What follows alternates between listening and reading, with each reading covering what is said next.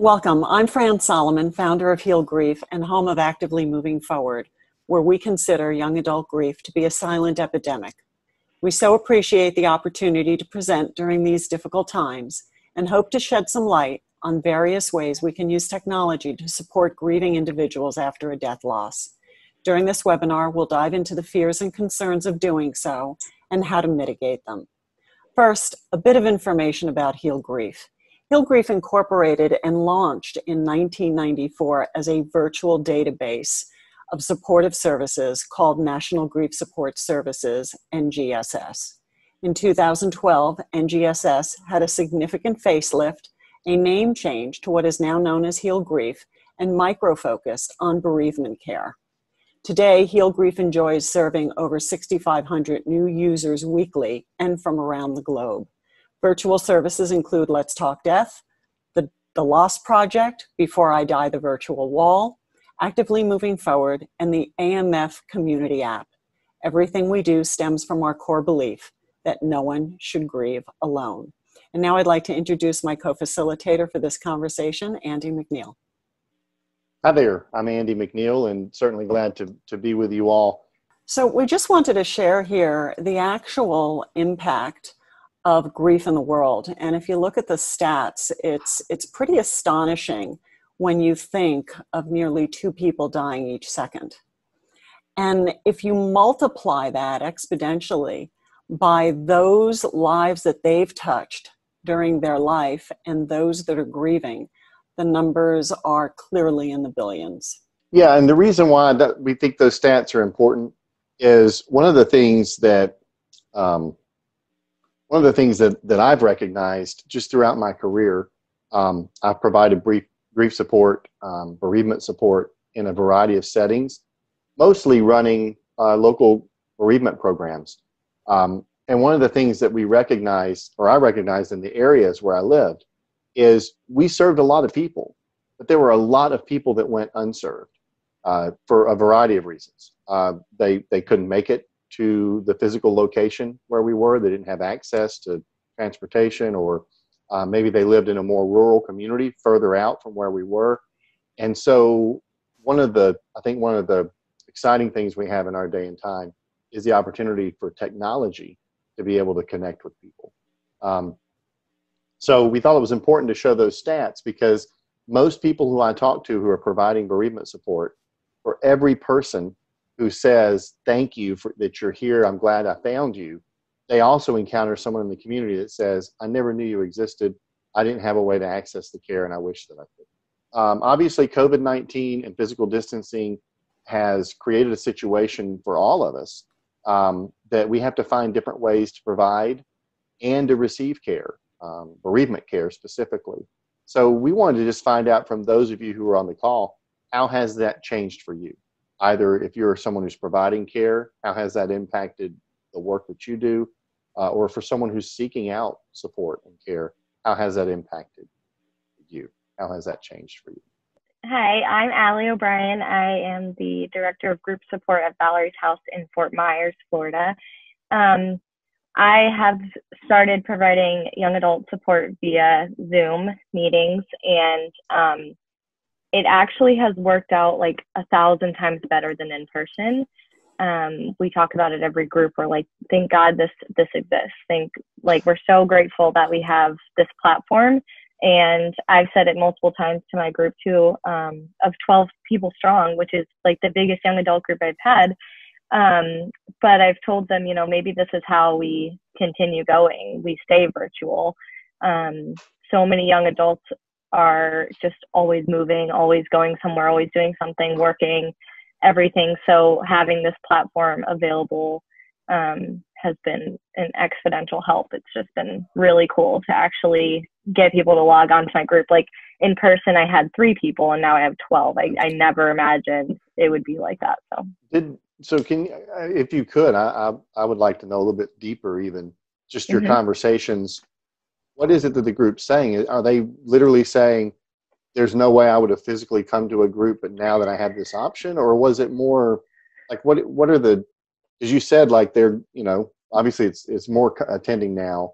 And it sounds like they're more willing to participate in this type of thing. Uh, Mhm. you- Yeah. I think they haven't been like, I wouldn't come in person. I would rather be like this, but they have said how they're comfortable at home or they're comfortable where they're sitting. Sometimes Mm. they happen to be at a family member's house and they go into a totally different room and and that's okay. Like it just takes an hour out of their day just to walk into a room by themselves. Um, so I think just like the comfortability of being at home and the fact that it works for young adults. Like yeah, it we've Yeah. been doing at Valerie's house, we've been doing groups with younger kids too and, and caregivers, but those haven't worked as well because young adults are just this is our life. This is how we communicate anyway. So um, right. I think that's what they really have been sharing with us. I, I will say, and Fran, you could probably speak to this too. We've found at at Heal Grief, our actively moving forward program that is specifically for young adults, there was a real struggle, um, for at least for the last I'd say several years, to to get chapter like local chapters started, um, face face to face. And the minute we went digital, which was actually before COVID, uh, we already had a plan because we looked at what what young adults were needing and their preferences. And we were like you know kind of like if you can't beat them join them right? So it's like if you can't get people together face to face people still need connection and support. And uh, how can we do that? So it's really by listening to our our young adults that we started the app and we'll talk about our app community a little bit later um, I want. I'd a- like to. I'd like to ahead. add to that, Andy, and put a little bit of perspective on this this uh, shift that we're seeing. Um, the young adult from ten years ago literally grew up with one-on-one human connectivity and play. Um, they were only introduced to the digital world when they entered um, their older years of their twenties, um, and now we're finding that these young adults only grew up in the digital world and that's the way they have learned to communicate best and they want to do it digitally and 24 7 um, so it really is a paradigm shift in communication. Okay, this is Emily. Um, I'm at Erin's house in Fort Wayne, um, and I never thought of it that way. Um, and it's really actually a great idea. Um, we actually just stopped doing our young adult program because we weren't having people come. Um, you know, maybe one, maybe none, you know, but maybe four one time. But it was so um, sporadic that we couldn't really form a group. Um, so we just kind of took a break from it um, because I always said I personally would never go to a physical group, um, you know, if it were me, but I might actually, you know, do a virtual one. once youth transitions to that 16 17 18 year old mark you know they're already on to another another developmental level and um, definitely at 18 they don't have their um, guardian getting them to and from any place. I mean they they just you know they're, not being now grabbed by the hand to go and and get the support that they need in in a in a bricks and mortar location. So you know how do you stay connected to your members as they even matriculate out of out of program? So so yeah so thank you for having that open mind. I have another discussion question we wanted to start out with, and it is um, what are your concerns about using technology for bereavement care? so uh, a thought came in um, in the uh, uh, comments. The ability to offer support in an efficient manner. We don't have the cues we get in face-to-face communication effectiveness effectiveness of support. Um, very true. Very true. Yeah. that's a good concern. Body language, certain things that you look for when you're in a group, you know, to really see how people are being impacted or affected, um, certainly is an issue. um, we require um, that cameras be turned on and if a camera can't be used then we don't allow a participant into the group Yeah. so that becomes a requirement um, and and we find that if you can have a visual um, the face really reveals a lot of what the body is feeling Fran and I have been running um, grief support groups now online for the last several months. And again, it was a plan even before COVID. And I will say, we've been able to, as facilitators, to say, you know, so and so, I noticed you were doing a lot of nodding when when this or that person was talking. I will say this: one of the things that's different between this and an in-person group is you can watch everyone's face on the screen at one time, as opposed to, and we also limit the number that attend each group so that we can kind of see everyone. When you're sitting in a circle in person, you can't necessarily see the people next to you unless you're turning your head and looking at everyone and then looking away from the person who's talking. Yeah, right. one of the concerns in my young adult groups is kind of flow in general. And when you're on a Zoom platform or video platform, it's it's more like someone doesn't know when someone's gonna speak up. So kind of like what we're doing now in a discussion um, forum, like some people won't speak up because they think, well, I shouldn't speak first or whatever. So it's a lot more not probing, but I definitely am like calling those out that I I know are going to answer and then that gets the discussion going. So I have my my couple of people that I'm like, okay, I know they're going to be comfortable answering this, so I'll pull them out and then it gets going. So flow is is really different virtually because in person you can speak up freely and and not feel interruptive or whatever, but yeah, um, flow has been really big. And the other one is um, privacy and confidentiality. So I always always stress um, the rule of of confidentiality and privacy and i i kind of hint to them i'm like just make sure you're in a safe place you know alone or in a private sex um, part of your house just because if we were at Valerie's house if we're in person right now we would be in our private space so however you feel comfortable and sometimes they'll have people in the background but it's up to them that they feel comfortable and then i'll remind them you know be in a safe place for everybody so that's another concern too about this yeah. yeah. You know, Allie, one of the things I'd be interested if you guys are willing to share, and I know we are, Fran and I certainly will, I think, open to sharing Heal Grief, um, our sort of informed consent, you know, like what, mm. what are our ground rules? What are we saying, you know, is expected of people who are attending the group? We actually have them initial mm-hmm. each one of those and agree, and they have to sign and agree before they can even be a member of the group. We also implement the pass rule. I mean, we mm-hmm. we call on everyone to right.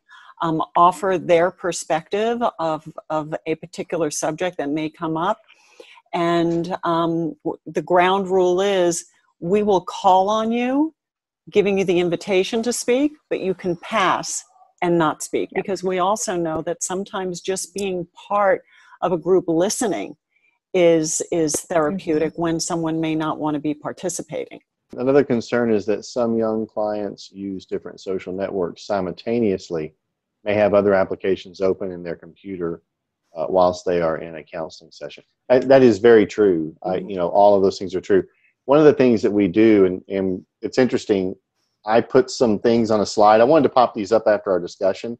And it's interesting how just about everything that I yeah, go ahead. No, flip, flip to that slide. Go ahead and flip to that slide. Just about all of the things you brought up are the things that they're kind of what's out there, and then, then they're people's you know concerns. And I'm going to hit one more that we didn't bring up, but I wanted to say something about confidentiality um, because this one comes up often when we have conversations about people. They're concerned that they can't keep confidentiality. Um, one of the things, and this was true when I when I do in-person support groups as well. I have a group that I do once a month. It's with um, it's an older widow widowers group in our community here, and I facilitate that group. Um, and what I always say under the confidentiality is that we encourage confidentiality, but I can't guarantee confidentiality. I can guarantee you that I'm going to keep it confidential as the facilitator as an organization, we're going to do that.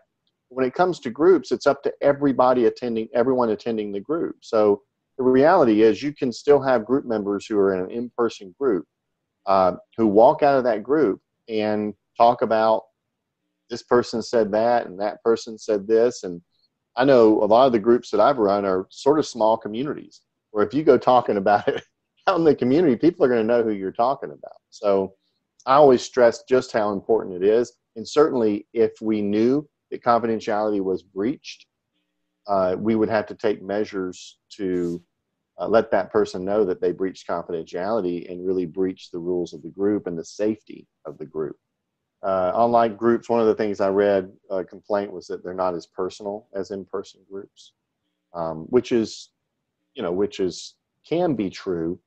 Though I will say, my personal experience as of late has been watching some real deep connections happen between people who they, they had not talked to anyone else who had that loss until they came onto this group.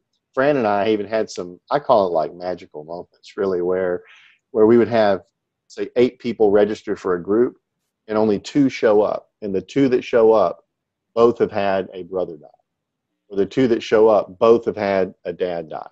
And they're able to make these really meaningful connections. So um, that's been interesting to watch. Um, but I wanted to deal with this last one. It can be difficult for caregivers to intervene in the event of a crisis. To me, when I was personally, just going to say I can't speak for others, but of all of the things I was concerned about when it came to an online online support in any way, shape, or form, whether it's individual counseling or it's support groups or whatever it is, is this one. The the challenge it would be to intervene if someone in the group expressed suicidal ideation. And I'm and I'm on a video call. And how do I prevent them from clicking off the video uh, when I would do when I do support groups in person if it, if it comes up in the group and the person's really expressing um, uh, suicidal ideation and I'm I'm concerned I can say to the person I can acknowledge where they are what they're struggling with and say if you could, I'd like you to stay for a few minutes after the group so we can talk. And then I can, I can, you know, keep them there in a way and have more conversation. I mean, a person could just click right off of that, that video and then I'm going, wow, there's this person out there who could cause harm to themselves and I, I don't know how to help them. Um, so that was a big one when Fran and I were talking about starting these groups. So a couple of things that we've done. We require in order to be a member of the group, we require you to give us your information. We need your phone number. We need your uh, address. Um, we're not going to share those with other people, but we need them. Uh, we need to know who are your emergency contact people. And I can't remember if we do one or two, but we do a couple of names so that if someone did go off, we, we could call someone and say, and just follow up to get someone to follow up. So we've tried to create a situation where we have information that just like in an in-person group, we, we will do everything within our power to get the help that that person needs to them in, in the best way we can based on being a virtual experience. You mentioned about the um, personal, and I think that groups have gotten even more personal being that they're talking from their own space and their own home and sometimes like their bedroom or their dog is there their cat's there it's actually i, I think it's been cut, it's become more more personal in that sense so i'm a trainer for the american foundation for suicide prevention i'm you know, i'm one of their support group facilitator trainers so they train facilitators around the country to run groups for people who've had someone die from suicide. One of the things i bring up in there all the time is the traditional setting for a support group is you have an open circle with nothing nothing in the middle of the room right? No no barrier. One of the things interestingly enough just doing the work over the years i discovered i, I put a table in the middle of a room. I was i was i was facilitating a um, a bereaved moms group and and they they want like to have they like to drink coffee during the meeting so I was like, man, they're having to balance it on their knee. Or, so I just put a table in the middle in the middle of all of us, and they would put their coffee on the table. And I'm telling you, people opened up in a way that they didn't when they were sitting in an open circle. It did give you something to lean on to kind of feel protected because you're already vulnerable and now you have something you can to ground you. I've also noticed that on the video calls that there's not you do have like I, actually we'll have we'll have people on the call and they'll be holding a pillow or holding something in front of them uh, and it gives them something to hold on to and ground them while they're talking about very difficult things to express and talk about. Yeah. One of my questions was Is there any research on the effectiveness of using technology, right? The only person I could find in the bereavement field that has been writing about this, but her name is Carla Sofka. It's Dr. Carla Sofka. And if you look, if you Google her, you will come up with some really good information where she talks about I'd say for the last 15 years, just about, she's been talking about technology and bereavement. But, but there's not a lot of research specifically to bereavement.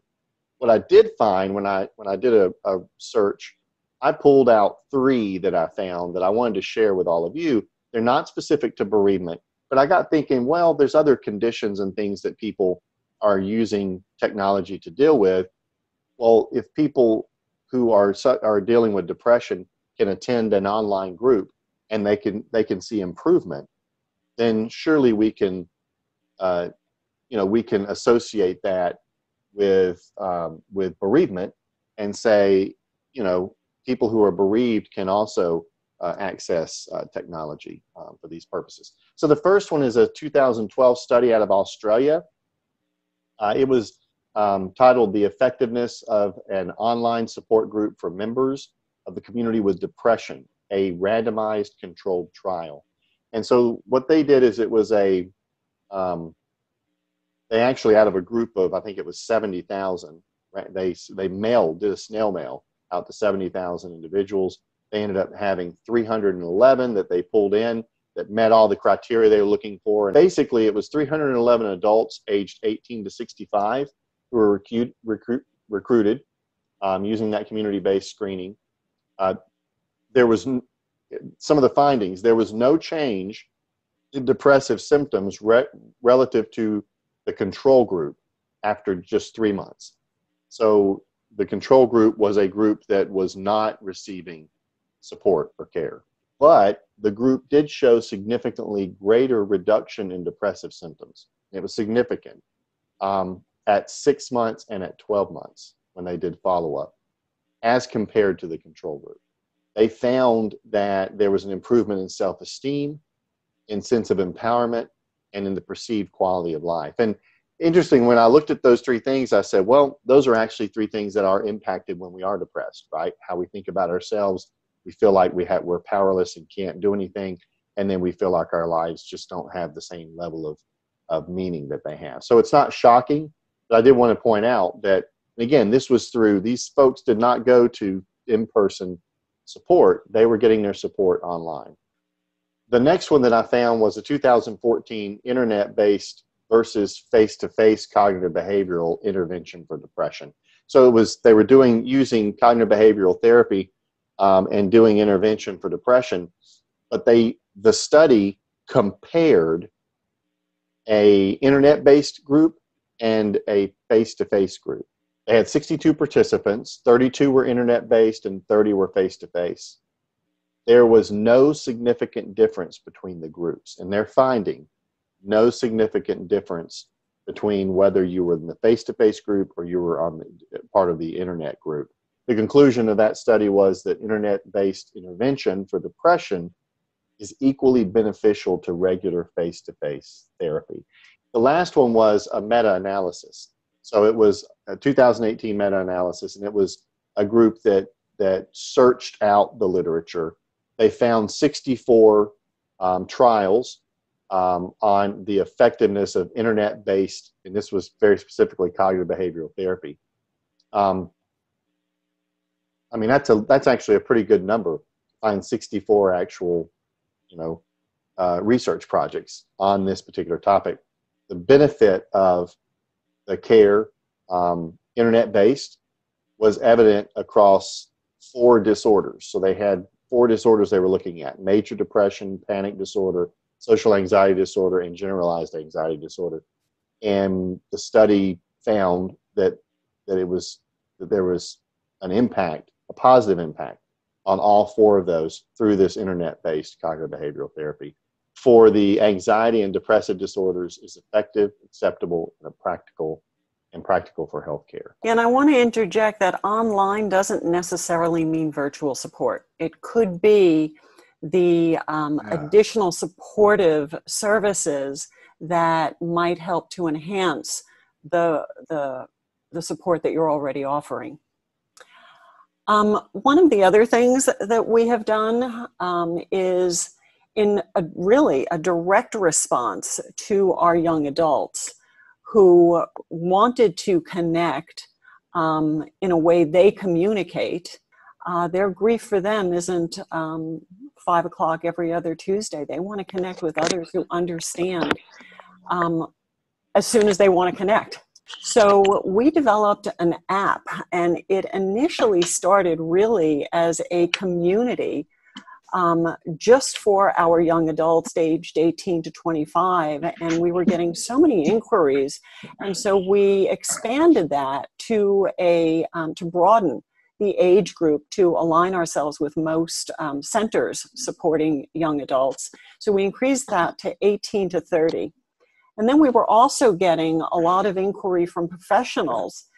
And so we created a professionals community right on the app. So for you professionals, we invite you to um, join the app um, if you'd like. And on there, there are faculty members, hospice members, grief support centers, so on and so forth, all looking to serve best their, their bereaved um, individuals that they serve.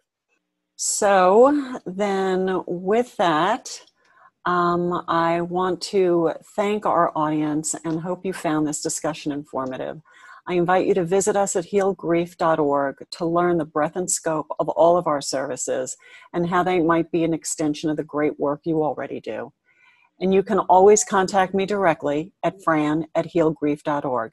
And last, if you know of an adult, young or old, who is grieving a death loss and in need of additional support and connections, or distance and logistics makes it difficult for them to attend personal peer support, please let them know there is a thriving virtual community of others who feel heard and understood at Heal Grief, home of Actively Moving Forward, best known as AMF.